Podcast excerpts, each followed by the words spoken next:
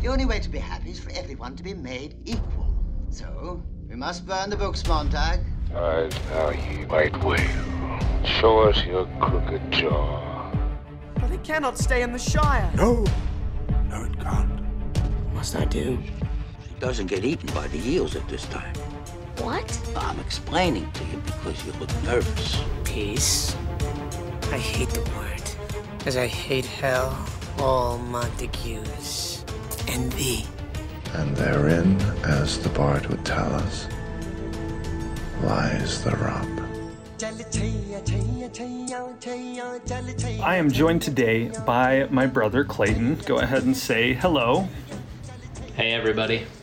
So uh, you've heard his voice before. I was we talked a bit about his experience with skateboarding on a previous episode, and in conversations it came up that things he's studying right now are actually in alignment with a lot of my interests and a lot of the topic matter that we deal with here on my podcast, um, which is storytelling and writing. And Clayton is studying um, how storytelling can shape identity.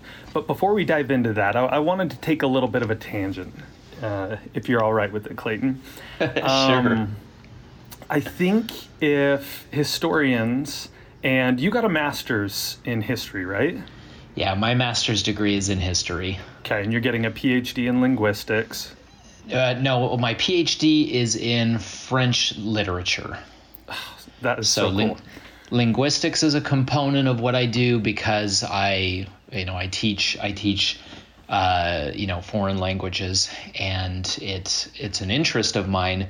Um, but my my main my, my my real focus is is on literary criticism, and so, um, but but I but it's it's it's quite historical in nature because um, I I study f- medieval French literature, and so um, there's, there's just a lot of overlap between um, uh, history as a discipline and medieval literary criticism.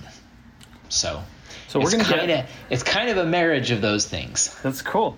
We're gonna get into some interesting stuff here in a second, um, but I have the the unfair advantage in this interview of having uh, spent almost every day of our upgr upbringing together, and I have to say, if history were to look on our childhood, our adolescence, I think they would be much more interested in your stories than mine.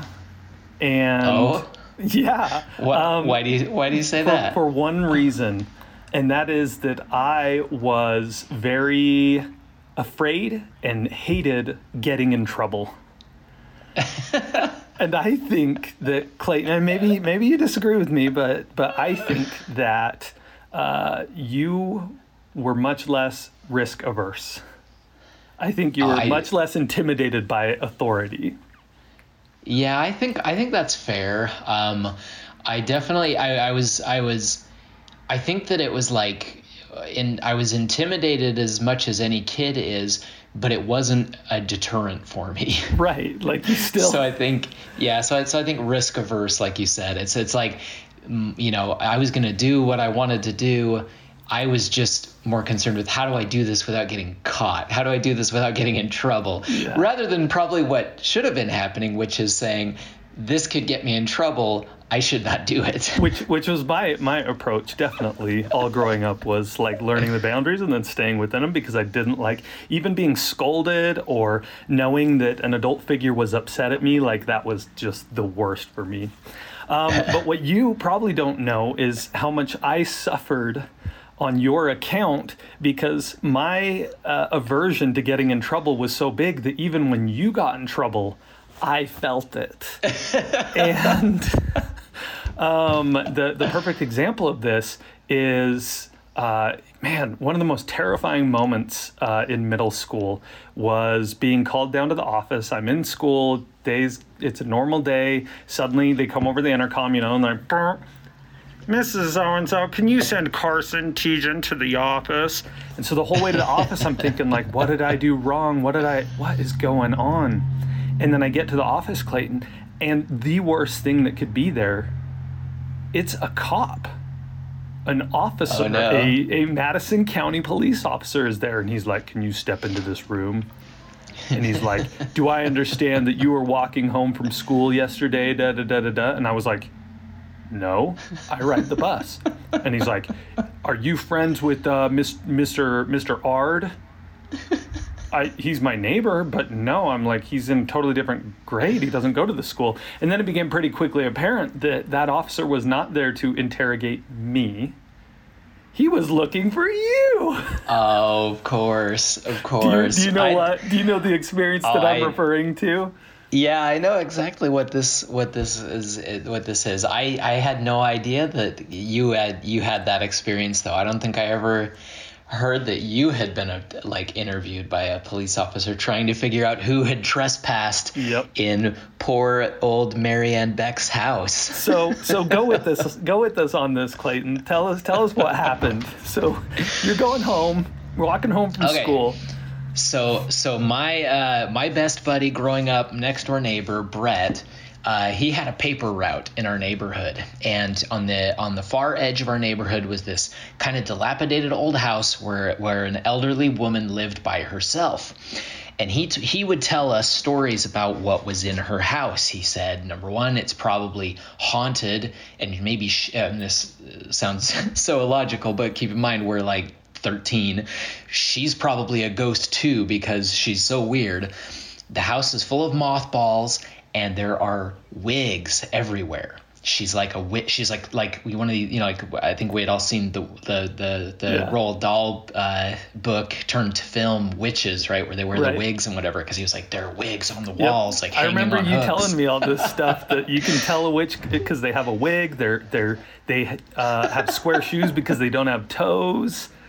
All these. Yeah, yeah, exactly. Yeah, and uh, uh, anyway, so he just he just would tell these these these these like horror stories about delivering the newspaper to her house, and he said that she required him to bring it inside of her house, not just set it on the porch, but actually go all the way in the house and put it inside.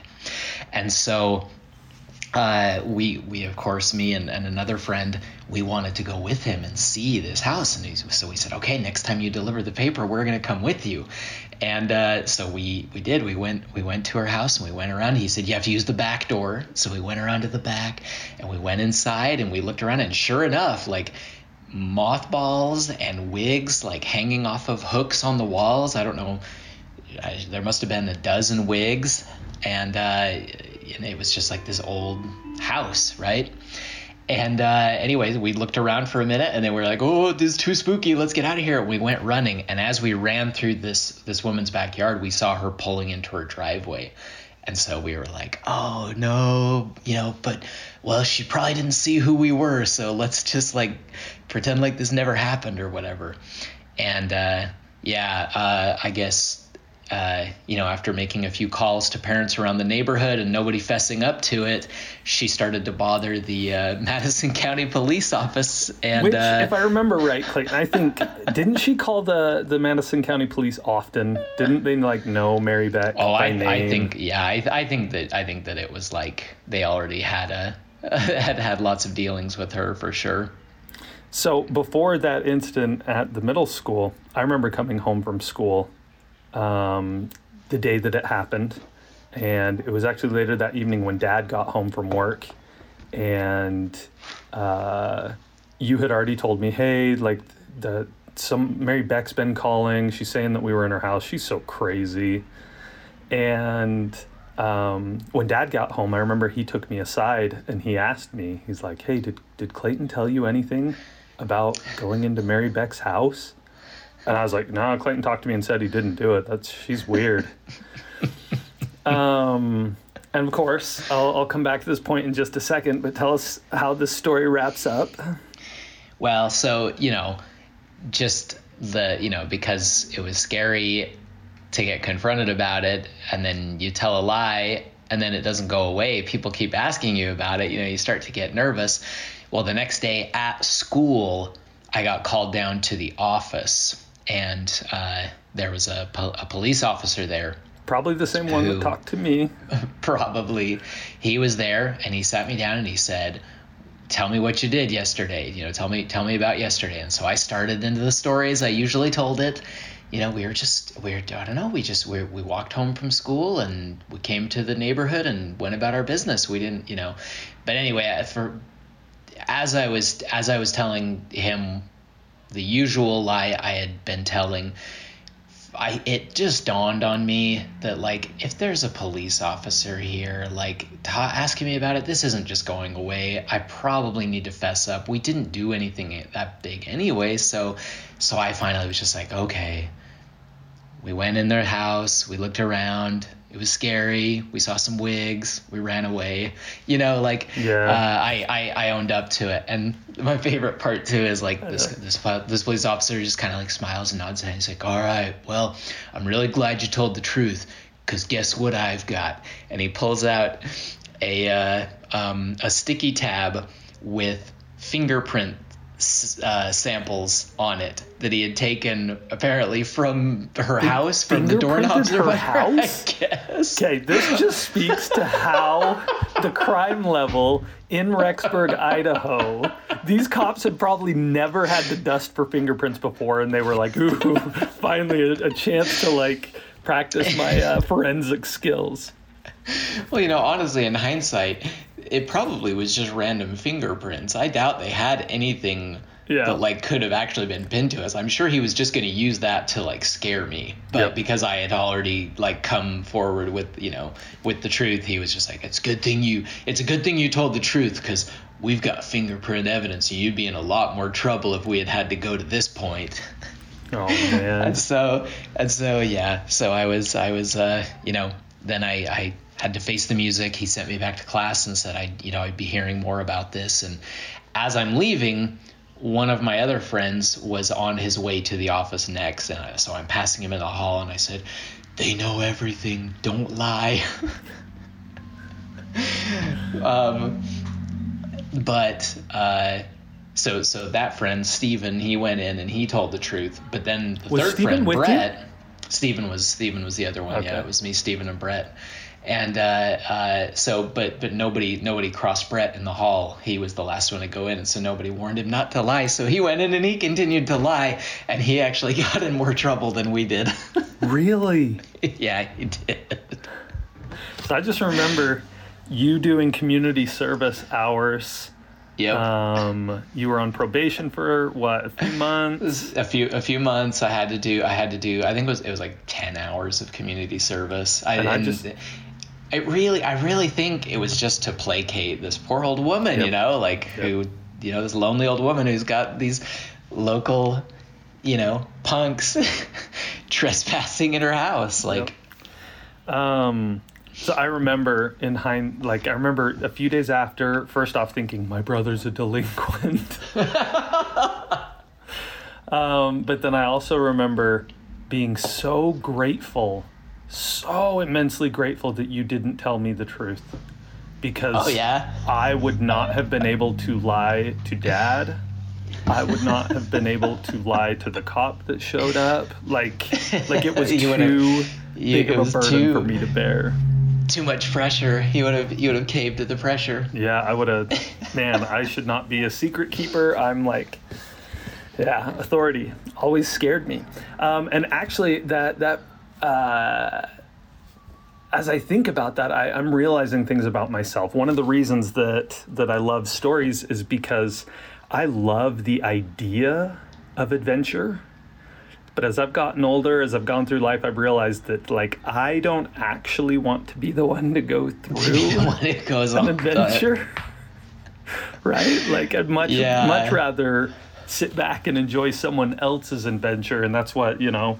Part of that is what has inspired me to write um, and be so interested in movies and books and stories, is because you can live someone else's adventure, someone else's adventure without uh, dealing with all the consequences.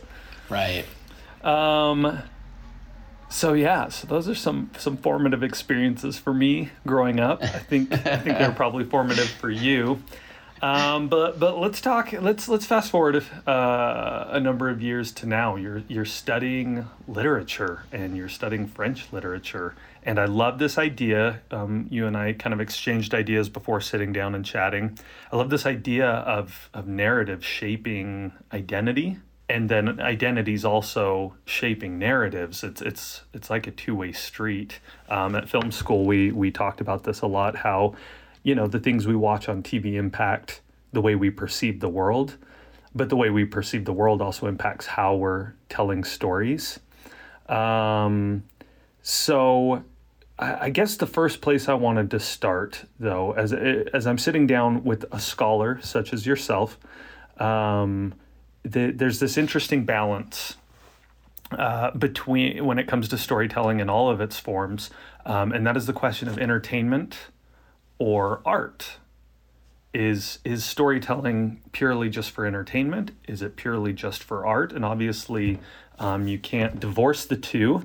Um, but but in the story that we just that we just talked about, to me that's super entertaining to relive. I hope I hope some people enjoyed um, I hope they enjoy hearing about that. But there's also a moral in it. Like I walked away from that being like, never, like, never mess around with other people's stuff. Like that was the moral I took home, even if it was the wrong moral. Uh, yeah, that's funny. There, that's that's true. The the way the way you interpret the story you you hear is uh, is is in, in important. Um, that, that so that's funny that that's the moral you got out of it. I went through that experience, and my takeaway was learn when to uh, learn when is the right time to persist or to give up. Right.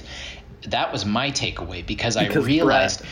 if I had just when when it you know when this when when when that when this woman started calling around the neighborhood and questions were first being asked if i had just said hey you know what we did this thing, it would have ended there. I yeah. never would have had these other. It, it, wouldn't have gone so far. I wouldn't have even been in that big of trouble because I didn't even do anything. It's not like you know we went in this person's house and broke things or stole, stole things or anything. We we walked in, looked around, and walked out, and it just was the wrong lady. Big of a deal. Yeah, just it was just the wrong house, you know, and and uh, um, and so so my my takeaway was that it's just like you know what like recognize when is the time to say like okay i give i give you know i'll admit to this or when the right time to, to say like no if i if i persist a little longer i'll get away with it yeah. right? And so i and so that i mean that was my you know childish takeaway from the from the situation. It's interesting because i could follow this up with another breaking and entering story. Um, i don't know that we have time for that. Um, oh, but now I'm curious. that wasn't the last time that you went into someone's house without permission. Remember the house at the end of the street? Uh, I think it was when family moved out and it was just vacant. Oh Michael yeah, yeah. When ladder. it was when it was up for sale, we, we we went in that window and we I spent a whole summer hanging out in that house. I. I debated bringing this up, Clayton, because I don't know what the statute of limitations are in Idaho for uh, breaking and entering. um, but uh, that's the funny thing is again i went with you guys. It was funny for me for about 10 minutes to be inside this like house. Uh-huh. and then it just got to me and i was like i'm out of here. And me and my little buddies we left and we're like it's not worth the risk but you just said that you spent the whole summer hanging out in this empty Oh yeah, house. no, no. So it was, so it was, it was for sale that whole summer, and the, we we had like a little, we had a little collection of all of the real real estate cards. So like when realtors show that house, they yeah, leave their leave business, business card on the card. table, and if it, and a lot of times clients don't take those with them. They just leave them there. So every time we went in, we would have a new real estate card, and so we had like a little stack of them of like how many times it, you know, I I didn't know what they were. I didn't even know what they meant at the time. I had no idea why these different business, business cards, cards kept appearing on this table. It's only now that I'm like, oh, because they were real estate agents showing the property, of course. Um, but yeah, we, we collected those, and so yeah, I probably you know we we we kept this one after after breaking in uh, breaking we found with a ladder that one of the upper story windows could be just pushed open, and it's so somebody crawled in to breaking it. so we definitely broke in, um, and then we just left a lower window uh, unlocked so that we could so that we could get in and out. So yeah, we did. And the funny thing is, is like we didn't we didn't do anything. Right. You know, we didn't do anything. Well, in the there. house was, was empty like, too. Was... The house was vacant, and so like it was just kind of cool to just like go inside this empty house. You know, it just Yeah. was like kind of it was kind of fun. You know, you'd go inside and like sit in a room for a little while and be like, whoa, like this house. Remember who used to live here? Like, I love getting these two different perspectives on the exact same experience because it shows like like you said the meaning that you derive from a story actually shapes how you feel about it how you feel about life. And I, I think we actually probably create beliefs about the way the world works around us based on our takeaway from stories. Um, so I, i'm curious to know uh, you're studying medieval um, french literature. Um, I, I'm just curious how much of that is shaped by religion and a desire to be a moral arbiter for people um, at the time, because I got to imagine that that plays a large role in these stories that are told. it it it depends on the text. It depends on what you're what you're reading and what you're what you're getting at it. Um, the uh, the you know the the Middle Ages in France were definitely um, a very religious time, but maybe not in the way that we would think of like take somewhere like like where I live in the Bible Belt or in Yeah. uh, where you live in Utah. These like very strong religious communities that are very. I, I don't know if I don't know how analogous things are to that. It's a lot of it is more like uh, it's just a given that it's a part of these lives. So Interesting. what I so so what I so what I I study is is is epic. Okay, um, epic poetry in French. It's called chanson de geste, and it's it's or the translation that would be song of deeds, right? So there's these there are these stories, these long stories in poem form, because because all all vernacular literature um, before I don't know almost almost before like 1250 is in verse, right? They didn't write in prose in the vernacular yet, and uh, very little prose. It was written in Latin at that time as well. It was verse was just how you wrote, right? And so you've got these stories in verse um, about uh, ancient times. Well, that's maybe not the best way to put it.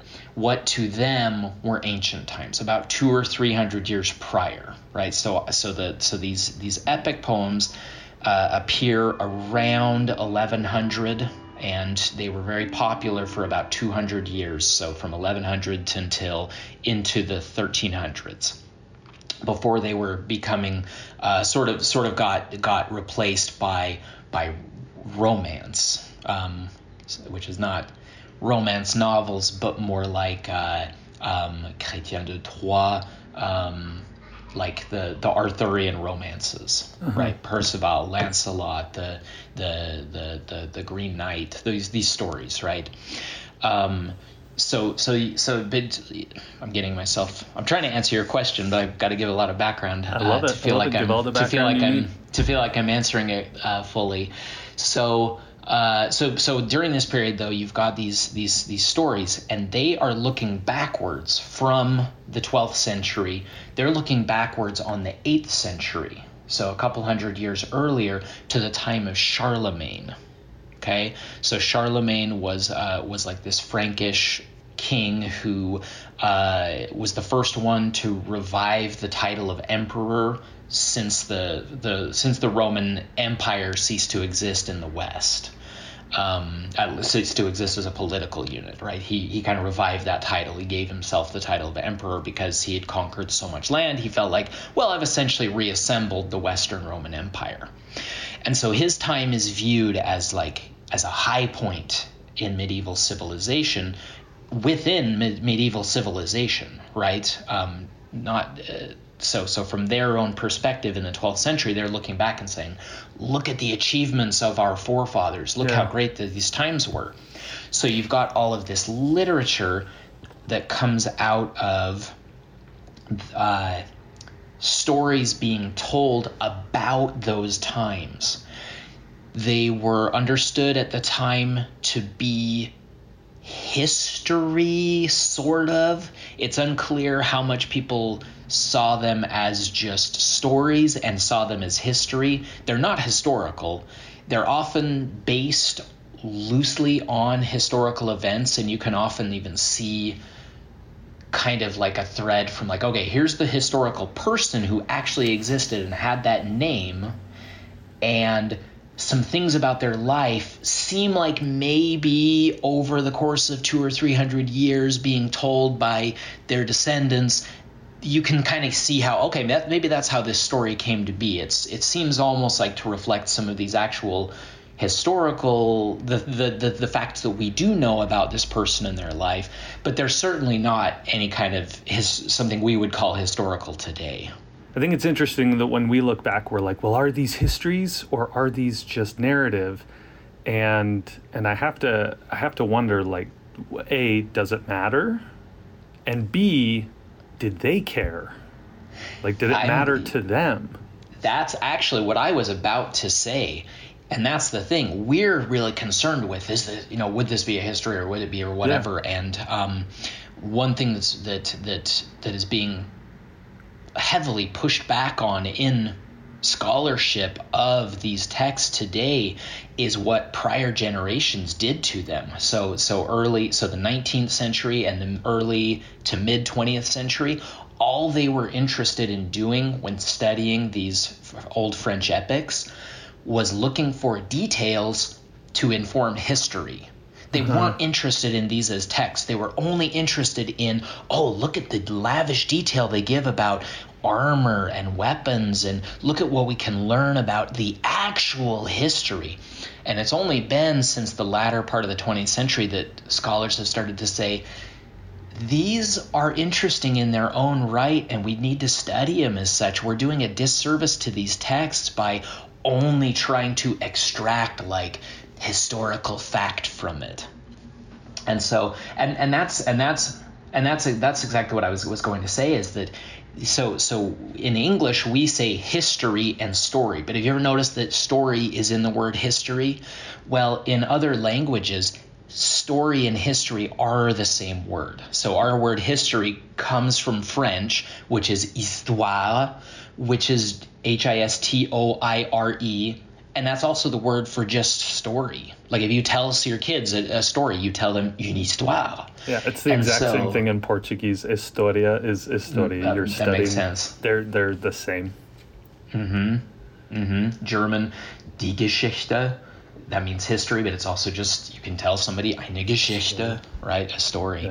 And, I've got to imagine that, that these texts, I mean, there's got to be value in looking into the the whether or not they actually happen the way they say they happened. Isn't there value in looking at the the the psychological state of of people and and like what's important to them or not? Uh, based on what is in these stories and kind of the message that they're conveying. Absolutely, absolutely, and that's exactly that's exactly what what the research I'm doing uh, looks at um, is what can this tell us about the expectations of the audience for these poems. Um, so we they survive in written form for us, but they were circulated orally. So the the major mode of circulation for these epics were by people singing them. They were meant to be to be sung or chanted in uh, you know in the in the market square or at the at the court of you know an important local noble when they have their their feasts and things they would have somebody stand up and recite these things. They would sing them perhaps accompanied even maybe by a like by a lute or a, a little drum or something. But so so we don't there there's no surviving indication of whether they were sung to a melody or just sort of chanted rhythmically. It's it's more likely that there were that it was mostly rhythmic because of how they're written. They're so rhythmically metered as well. Um, uh, they they when you read them out loud they really just roll off your tongue. It's like oh okay i can feel the rhythm of this you know?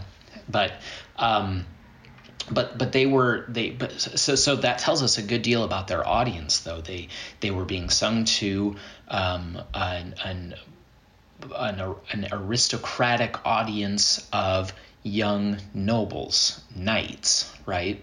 Young men who um, were uh, were of the of the the warrior class. They you know their their kind of role in society in that time was as warriors, and they uh, these these poems are very much targeted at this group of of individuals. Do we know how come it was targeted at these individuals? Like why? Well, for the epics, it's be, I mean, first of all, that's what they're about. Okay. I mean, they they just they they they they uh, they completely extol that lifestyle, right? This lifestyle of the errant knight who leaves home because they, you know, if you're if you're not the eldest son who's going to inherit your father's castle, you got to go make your way in the world, and you do that That's by going out. You wander around with a group of, of other young nobles. You you go to tournaments. You fight. You you you practice your thing. You you cause trouble. You uh, you may get sent off to war depending on how things work out. So first of all, you uh, you're you're hoping to find service in the um, court of a more powerful noble, so somebody who can afford to give you room and board. And hopefully, what the hope is, is that someday they will grant you your own piece of land and you can begin your little dynasty, right?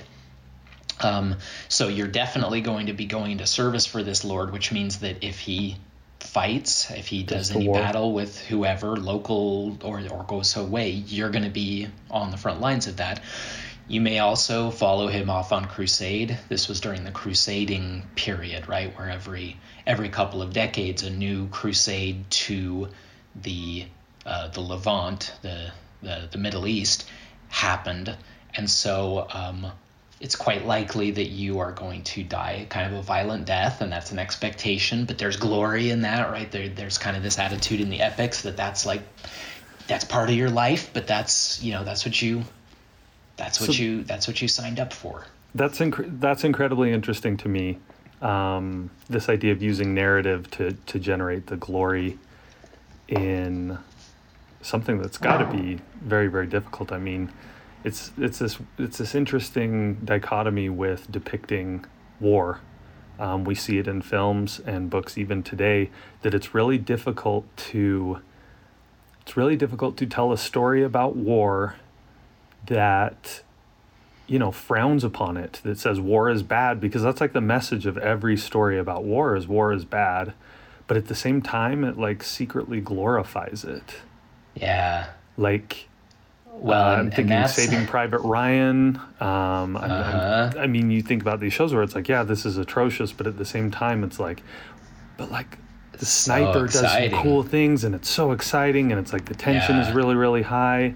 Um, and I can't help but wonder if like if they're if these narratives are the way that they create uh, sort of a, a a milieu where you recognize that it's okay to die for these things because there's glory in it and that's how you motivate men to be willing to go i mean do these hard things Yeah, so that's that's those are those are good thoughts in there. I think there's definitely an aspect of that to these texts uh, that I that I that I study. However, one thing that these texts do not shy away from is just glorifying war, battle, combat. Yeah. I mean, they are these these texts are more like a superhero movie Right. than like a war movie, right? So in that like like think about like like the Avengers, right? When they fight, we don't we don't care about the casualties. We don't care about the collateral damage. We're excited about it because we want to see iron man charge up his suit and just blast thanos with that huge Right. beam you know? We want to see thor swing that hammer so hard that he just takes out a whole circle of bad guys right that's how these epic poems read. They very much glorify the prowess. That's a word that you read all the time is the Yeah. prowess of these of the knights in these stories who are able to in the heat of battle bring their sword down on an enemy that cleaves them from the skull all the way through the crotch and then cleaves the horse they're riding in half as well, right? you get you get these and it, they're they're incredible and they're go- gory So- but uh, you get these descriptions of that kind of that kind of cartoonish violence. But that's that's kind of what I'm saying though, because if they de- depicted it, if they depicted war and its atrocities and its true nature, and tried to bring some level of how sobering that kind of thing could be, imagine the effect it, it might have on those reading these texts and Yeah, their willingness yeah. to go do these things.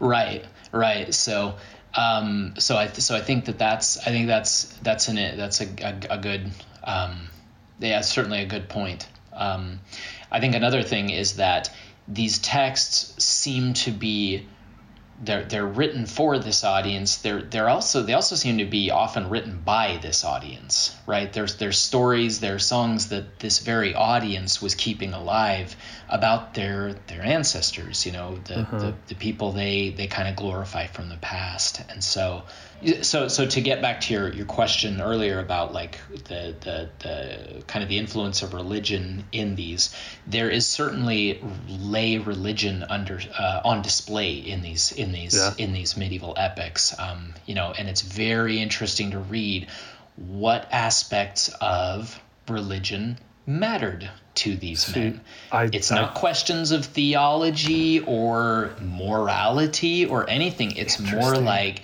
it's like there are certain observances that are important. They swear a lot, and you're often, you know, like, I mean, like, you know, uh, but what I mean by swear a lot is they're like constantly, you know, like by Jesus's leg bones, I will kill you. You know that it's it's this it's this kind of like they they make these oaths, right? Like Yeah. it makes you understand where the modern use of the word uh, of how we swear an oath, but we also swear with a swear word. How they how Swearing that and comes from cursing has become synonymous is for us. synonymous. You can kind of see it in this because the way they do it, you're like, yeah, that's pretty much just a curse. Like that's you know they're like, that's yeah. yeah. Um, they're they're they're a lot of fun though these texts to read. Um, So you know it's it's interesting too because as as I mentioned earlier the as romance like the Arthurian romance started to take over in popularity Yeah. over the epic and one of the things that's crucially interest or, or different about Arthurian romance is it actually shies away from the violence so there's still stories about knights going out on quests doing their things but uh, you get you get authors of these who often will tell you, and then the bat you know the the battle with the other enemy knight began.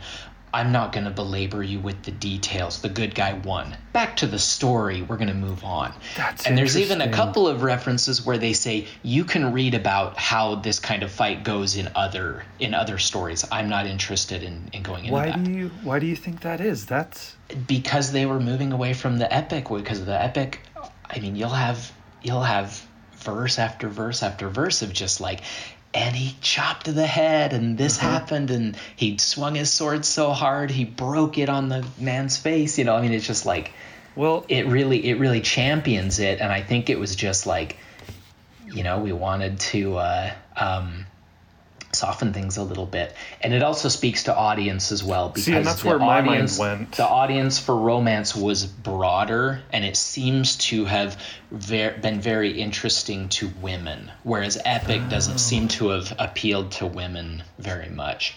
Because honestly there's not a lot for them. There are very few female characters in the epic. When they are there they are they're um, they serve a very different purpose than women in the in the romance um, tradition do and so yeah Well, and I, man, that's super interesting to me. I love, I love hearing that. Um, my my instant thought was it had to be audience, because I I think in all times, if you don't have people willing to listen to your story, if you don't have people willing to read your story, you don't you don't really get to tell your story. I've often said that um, when it comes to movies and books, um, if you don't like what you're seeing, um, you're voting wrong. Because at the end of the day, Hollywood will make anything that people are willing to see. And there's loads of people. I mean, Transformers is my favorite example. People are people mm, they they rag on the Transformers movies so much, and then we all roll out and watch them. I think the the Transformers movies that came out at the beginning of 2020 was the first Transformers movie to not turn a profit, and it's like number six. Wow. And everybody says they hate them. I haven't met a single person that's like, I love those movies. Yeah, I haven't. I I same. They are all multi, you know, 200, 300 million dollar grossing films at the box office. Um, Wow. and I'm like, yeah, as long as people keep voting for them, they'll keep making them. Yeah, and and so long as you I'm very interested. tickets. Yeah, I'm very interested to know like how does that that apply? So what you're saying about how the violence took a back seat as soon as we entered the romance phase, I wonder what like you were saying. My it, my first question was, what's the audience? Did they like stop being interested in that? that gets beyond my scope because I don't study romance literature. Um, but I, I do know that that's a big question as to, Yeah. you know, there's a point where they romance and epic are side by side, both very strong. When romance comes onto the scene, epic is at its height, and then it steadily gives way, and romance takes over for a period. And um, and and you know, it's essentially the, the, the precursor to the to the, the, the modern novel, right? Okay. Um, but uh, uh, so so it's it's unclear why how that happened exactly, but it also does seem to possibly be tied to the decline in the the the caste of the knight.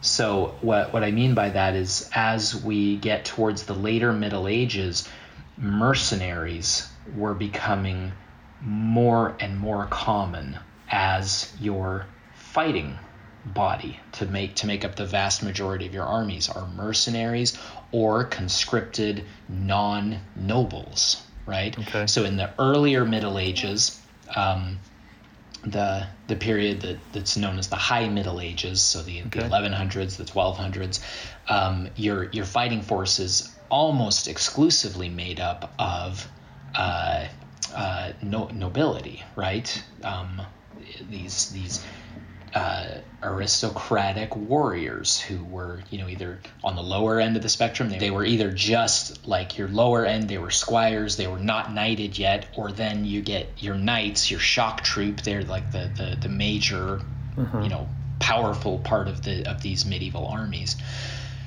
But um, as the Middle Ages wears on, that caste begins to uh, fade away for a number of, of various various reasons, and the, the biggest thing is that people don't want to die.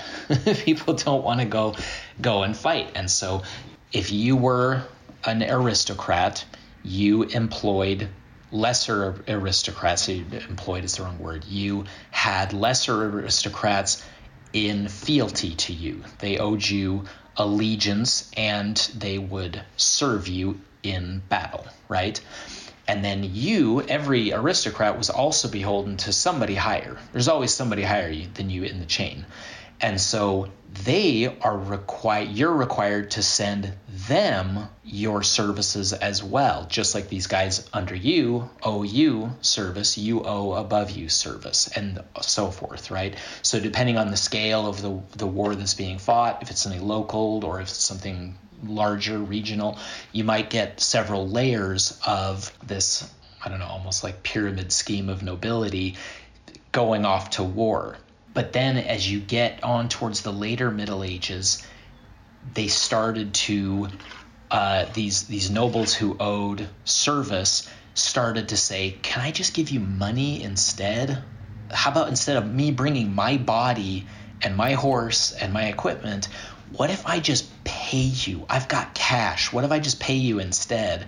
And so lots of nobles started accepting monetary payments in lieu of service and that started to change the whole thing because now oh now i can get out of like dying in battle.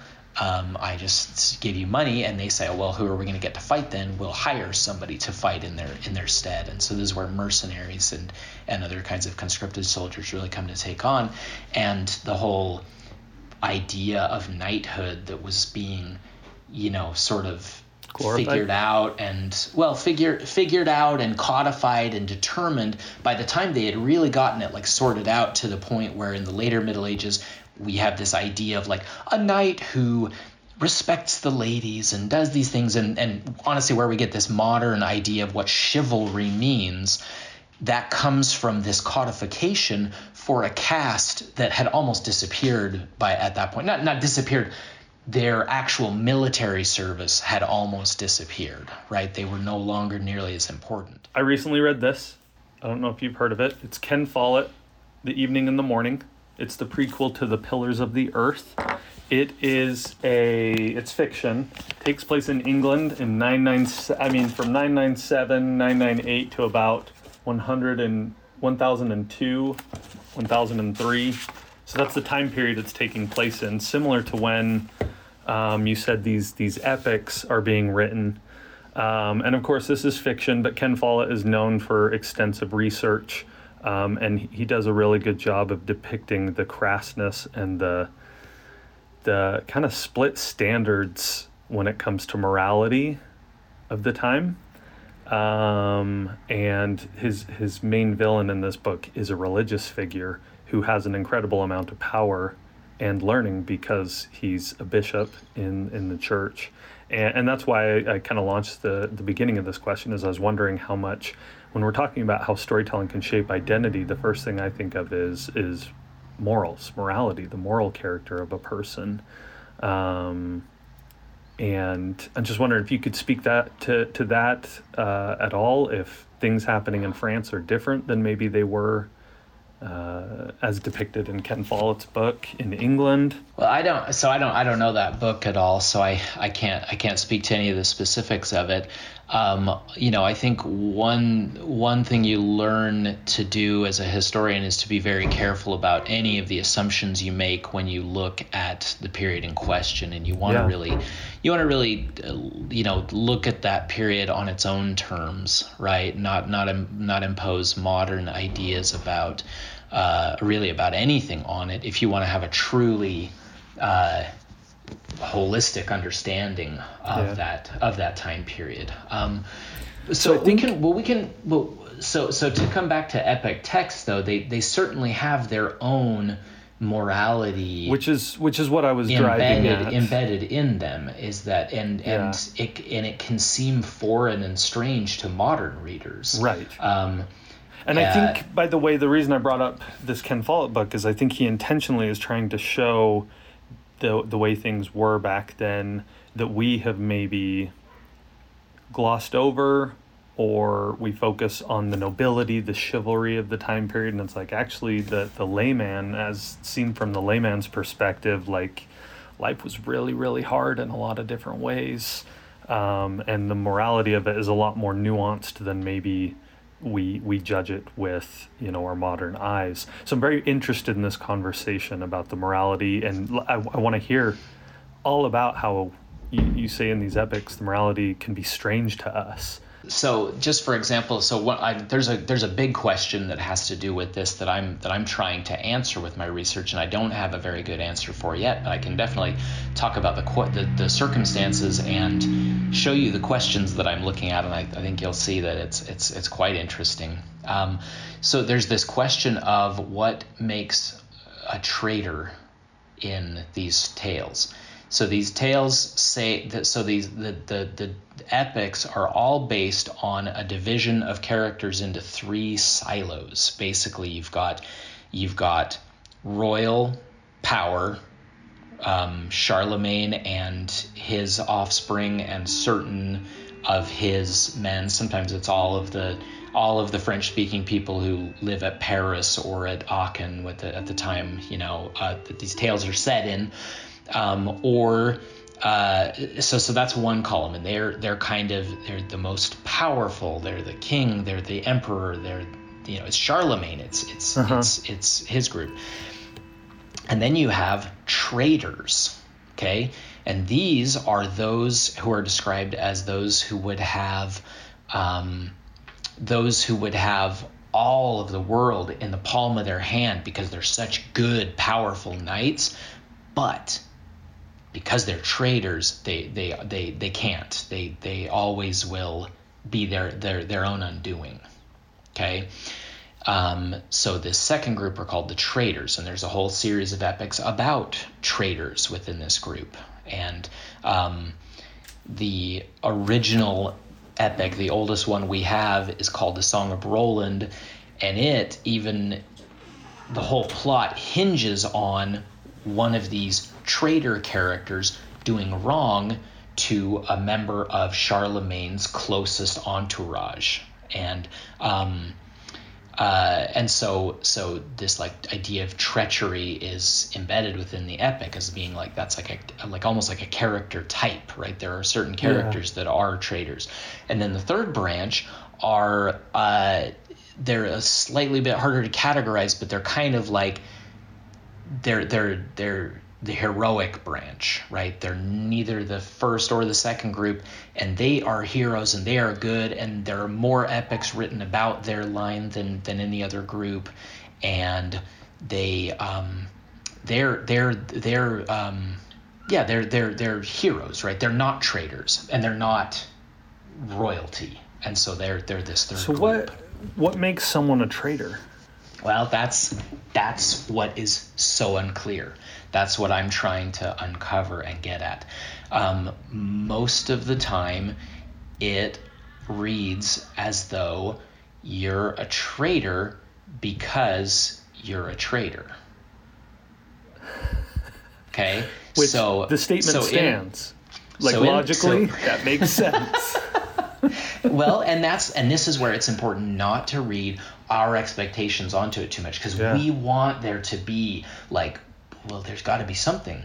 But um, so so the the epics do give us some ideas, and one of the biggest things that makes one a traitor is uh, pride, being pr- uh, pride is the wrong word, envious. Okay, envy and jealousy are what produce traitors, or are the, or I should say, not even produce.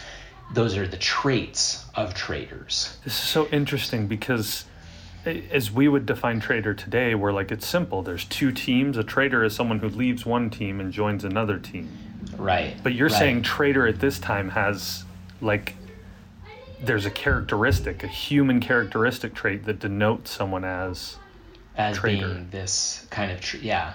So so in the in the origin in, in the earliest epic that we have, uh, the Song of Roland, this traitor character Ganelon, he he lets off this this this whole chain of events because he's very angry when Roland puts him up for being the one who has to go to the enemy and give them Charlemagne's terms for their surrender.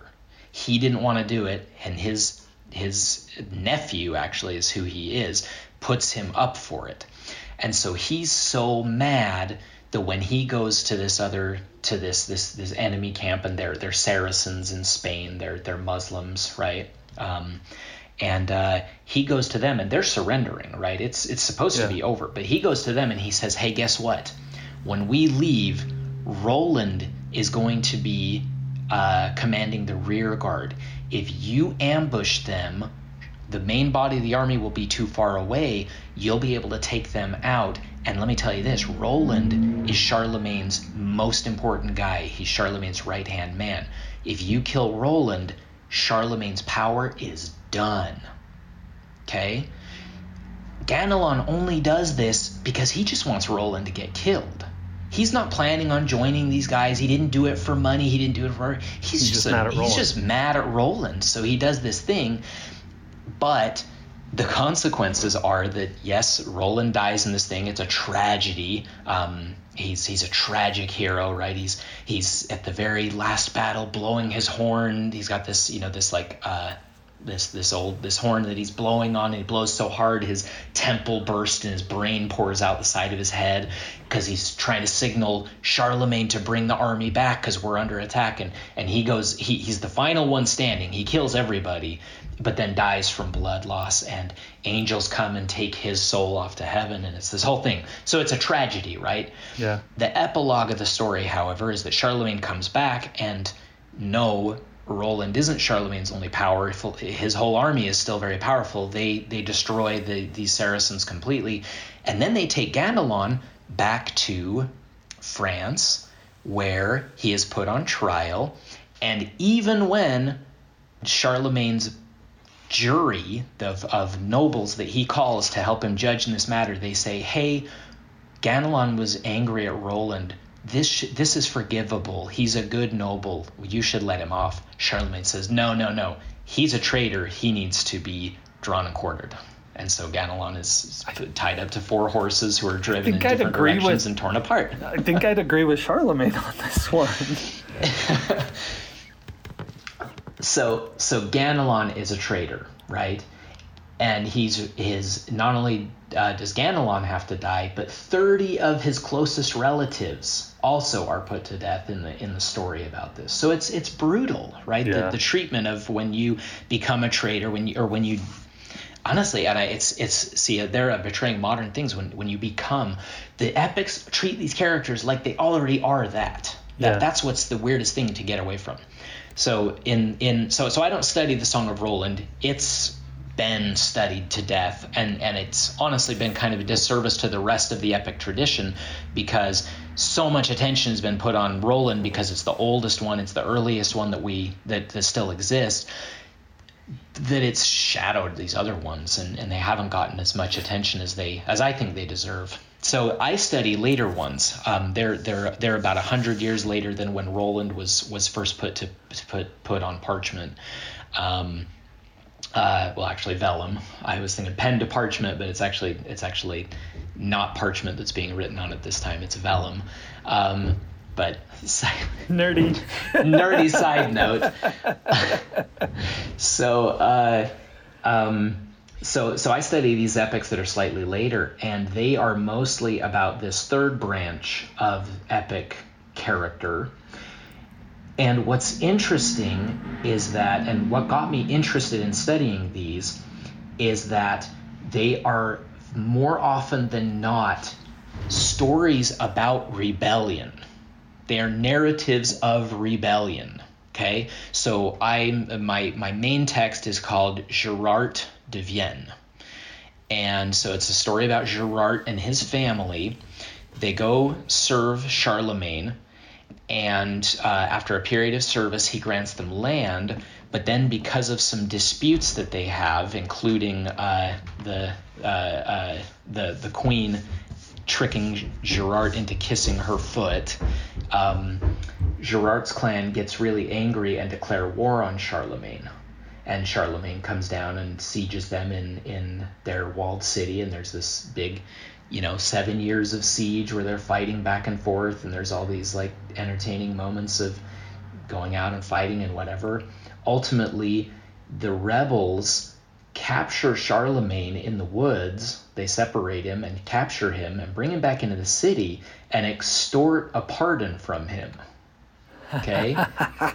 right? He That's agrees awesome. to he agrees to peace with them so that they'll let him go.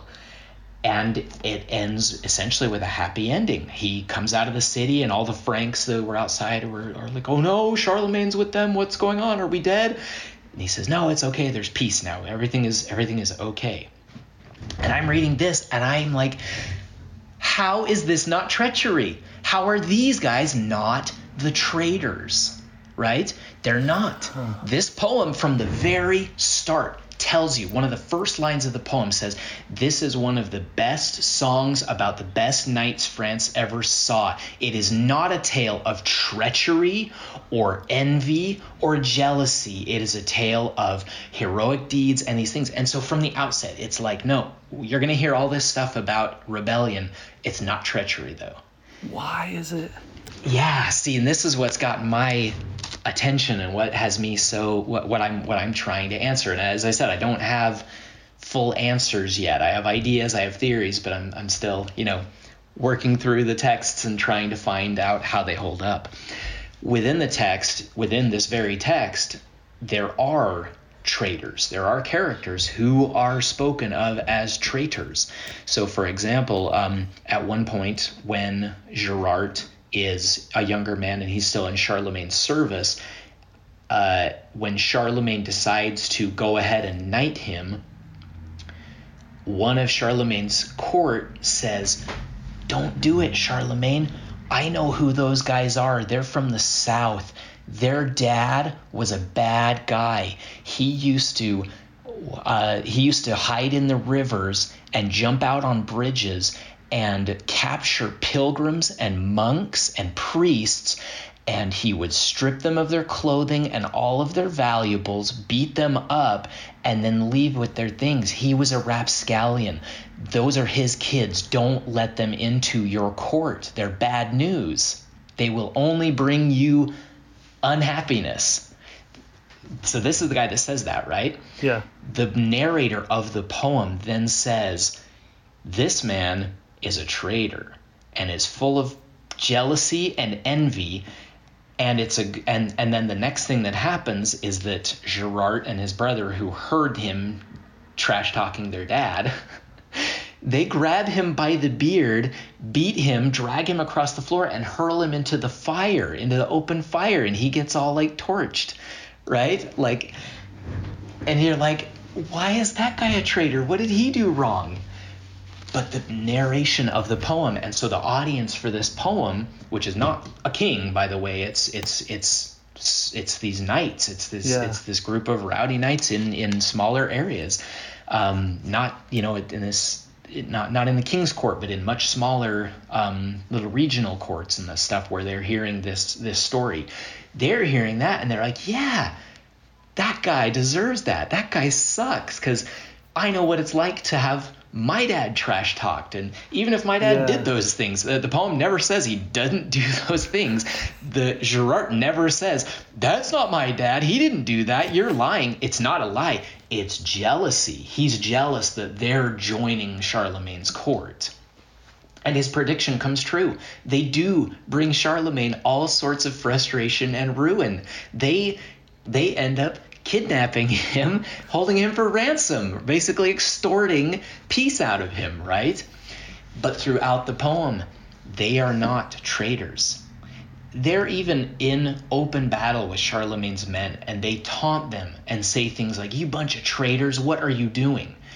They retort back, We are not traitors. we have a just cause, therefore we are not traitors. Anyway, so it's it's it's fascinating. So, thinking about the the authors of these epics, and they're different authors, correct? Yeah. And obviously, I mean, this is something that you're researching, but I'm just, I'm just intrigued. I, I'm, I'm wondering what they were, knowing their audience and knowing kind of the the the way the story unfolds, and the fact that this idea of traitors is this strong thematic element. What do you think? Why, like, why? Why do you think they're trying to so hard to to to say traitors are this, but not this? Like, what's what were they trying to shape with their narrative? Well, so that's that's where that's where identity comes in, and what what what I'm what I'm looking at, and how this how this nar- this type these narratives were impacting how their audience saw and understood themselves. They see Yeah. themselves reflected here in this poem.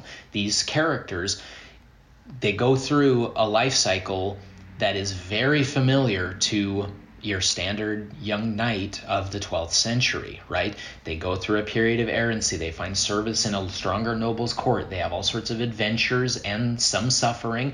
And ultimately, they're rewarded with a fief, okay? A castle, land, a castellany, right? That's the that's the life cycle that uh, knights from about the 9th century, but especially, uh, but, or so, starting somewhere in the 9th century, but then definitely into the 10th and 11th century, that was the life cycle. That was how the aristocracy worked, right? And during this time, it's really hard to speak of a France, a Germany, a s- uh, you know, an, an Italy. It's they were so there. There was a king of France during that time, but he was really only king of Paris. You know, he didn't Yeah. have that large of a fief. All of these, this huge network of nobles and this this multi-tiered, like I said earlier, pyramid scheme of like who owes fealty to who, um, is very widespread, and it dilutes power from these from the people called kings, right? So you're my king just because you're at the top. And even kings aren't guaranteed to have nobody above them. For example, in 1066, the Duke of Normandy conquers England and is there and is that and then is then has himself crowned king of England. But he still owes fealty to the king of France. So he's the king of England, but by being the duke of Normandy and uh, and and uh, um, and Anjou, he owes fealty to the king of France, and he can't throw that off, right? Because socially he can't do it. Right. That's how the system worked, right? Um, he can't just say, "Oh, I'm not going to do that anymore," because he that's how the system worked. But throughout the 12th century, this rhythm starts to uh, change because uh, certain magnates started to coalesce their power much more um, uh, efficiently. So, not only did the king of France or the, king of England, who also was over the western part of France, but that's the Angevin Empire, um, they started to coalesce. They started to find ways to take that power that was so like widely distributed into all these little tiny little castellanies and little little power centers and started drawing it back to them. And also figures like dukes and counts who are theoretically high up in the chain but as far as how far that power goes are not that powerful during the 12th century they start to become more powerful too.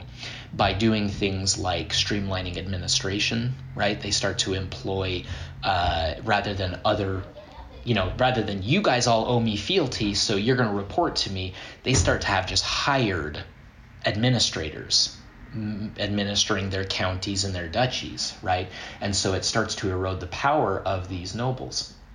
And then you have all sorts of nobles going off to various wars, right? They go fight in these wars, and many die and don't come home. Whole swaths of, of young knights die at, at, in, in, in, in battle, and, and established aristocrats go to battle as well and don't come home. In the past, when you had a vacant castellany like that, the it was the responsibility of the, the higher magnate to give that to somebody else, right? Give that to somebody. That's what happens in the in the epics. Is who somebody died. Who who are we going to give this to, right? That's how Gerard gets his. Is somebody somebody dies and he's this. It's available for him, right? So he takes it.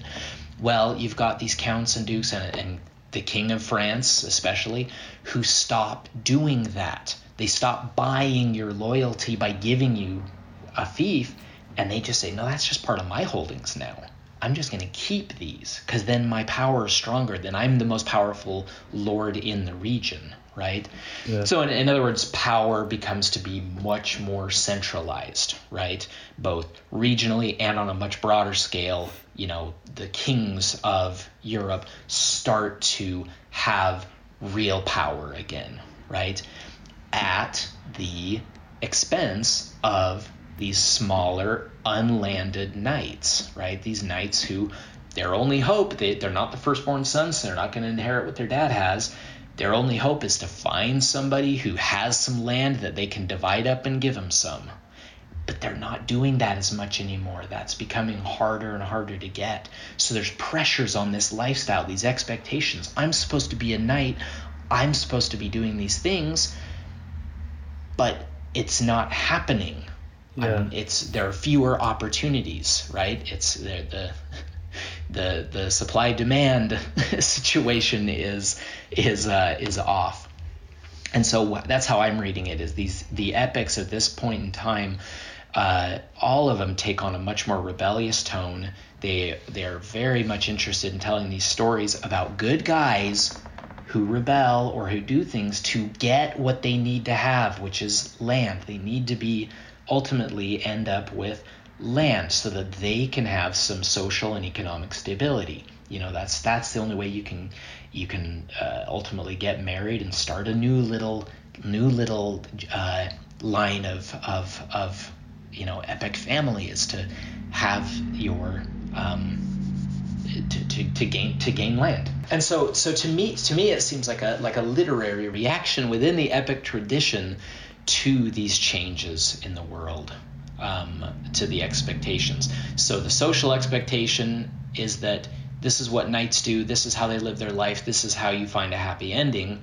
but now that's changing out in the world that that creates pressure and so who are we anymore then Right. and this is sort And- of like a this is sort of like a reaffirming of this is who we are we just have guys who are supposed to be giving us better deals who are not doing it anymore and so it's okay to rise up in revolt Because, but it, and it's not uh, Treachery. treachery because it's not motivated by pride. It's not motivated by jealousy. It's not motivated by envy. It's because we deserve It's this. It's necessity. We deserve it. We've served, and that and there are there are sections that I'm analyzing the the, the language very closely where they say.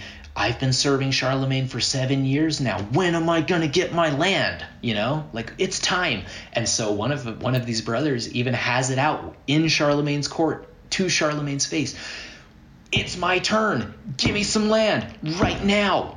Or I'm gonna do something about it, you know? And it's this like amazing moment. And so you can just imagine if you're if you're a knight who's maybe went on crusade and came back and saw most of your buddies die and you you're back and well why isn't the count of champagne giving me a, a fief why, why haven't i gotten anything yet i did all this stuff what's going on you hear a story like this and you're gonna say yeah, yeah, like that guy's speaking for me, you know? I did my service. I should get some land. It's becoming clear to me then that they're they're not traitors. This is almost like civil disobedience. Yeah, kinda. They're like that's that's fascinating. That they're like don't don't take these stories as rebellion and just chalk us up to be terrorists. Right? It's like there's another side to the story and we know what treacherous people look like. They look like this guy in the Song of Roland. We're not those guys. That's those guys. fascinating. Yeah. Um, we're about out of time here. Um, this went uh, hopefully not too long. I've enjoyed every minute of it. I know it's Yeah, taken me up too. more time than I think uh, we planned for. Um, but man, that is that is super interesting. I love. Uh, first off, I love learning about history and uh, these things that you've shared. But this idea of balancing what are what are audiences wanting and how does the storytelling shape identity, but also how does it uh, depict identity, right? Because one man's rebellious, loyal subject, which sounds like a, a, an oxymoron, but is probably closer to a paradigm, or not a paradigm, A uh, paradox. a paradox, uh, a, a loyal, rebellious servant. Um, Uh-huh. what is the difference between them and a traitor? And apparently there is a line. So last last thing I want to mention. Um, does it blow your mind that like somebody wrote these like someone wrote these down you know what 1800 years ago Yeah. uh, a little less than that i guess if you were saying So the, the kind of the dates are like 1180 to 1180, 1210. So okay it's like a it's like a it's like a thousand years ago. okay so like a thousand years ago they're written um, does it blow your mind that like someone like a human wrote these things down they survived through the ages and they are reaching you today and you live in an absolutely 100% different world than that individual who wrote it and yet their Yeah. ideas their thoughts their experiences are transmitted almost like telepathy through time to reach you today and you know provide enlightenment or at least intrigue and curiosity but also learning and like does, does that not just blow your mind It does. That's what's so incredible with the whole thing is that, you know, the, I mean, the layers, the layers that you have to go through, even just to be able to read one of these things, you know, there's the, the, the distance in time, there's the geographical distance, there's the linguistic difference. right You know, these are written the in what old french old French, yeah, which so is that's- not this contemporary is, this is not at all. This is this is not like this is not like uh like oh like read shakespeare. Like that's that's like old english. No that's not old english. And that's uh shakespeare is the same language we speak today. Um this is like reading beowulf right? Right? Yeah. If you've seen Beowulf in its original its its original Anglo-Saxon, like it's it's a different language, and once you learn it, you go, oh, okay, I do see how this is English. I do see how English came from this.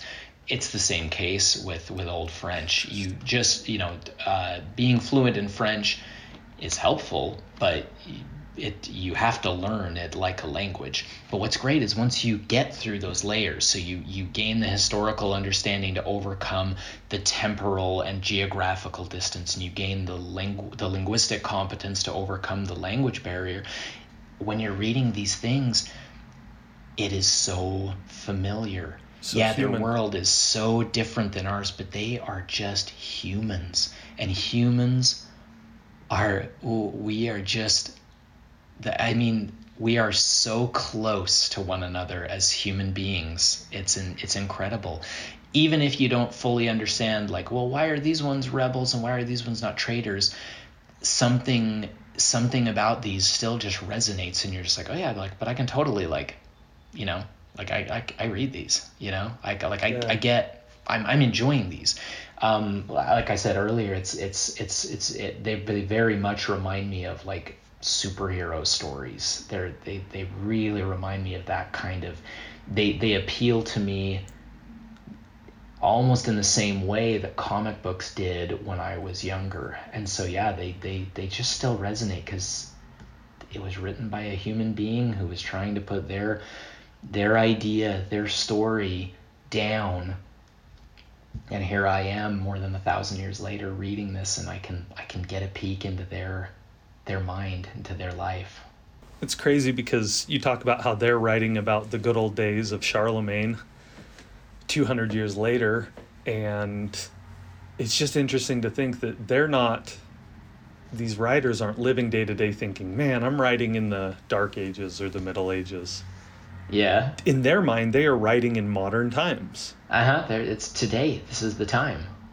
Right. And then we look back on it, it's like, oh, well, it's like so long ago, and we feel like we're living in modern times.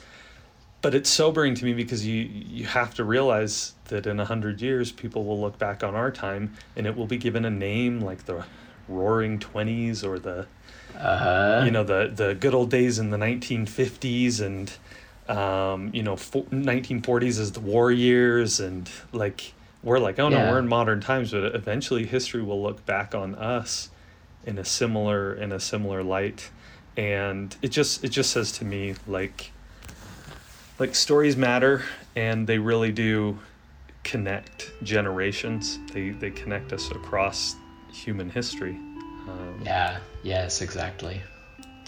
so I guess that's just been sort of my uh, um, the genesis of this podcast is just talking about stories and why they matter and encouraging people to tell their stories, um, write things down, and I loved that I'm able to tell the story of Mary Beck.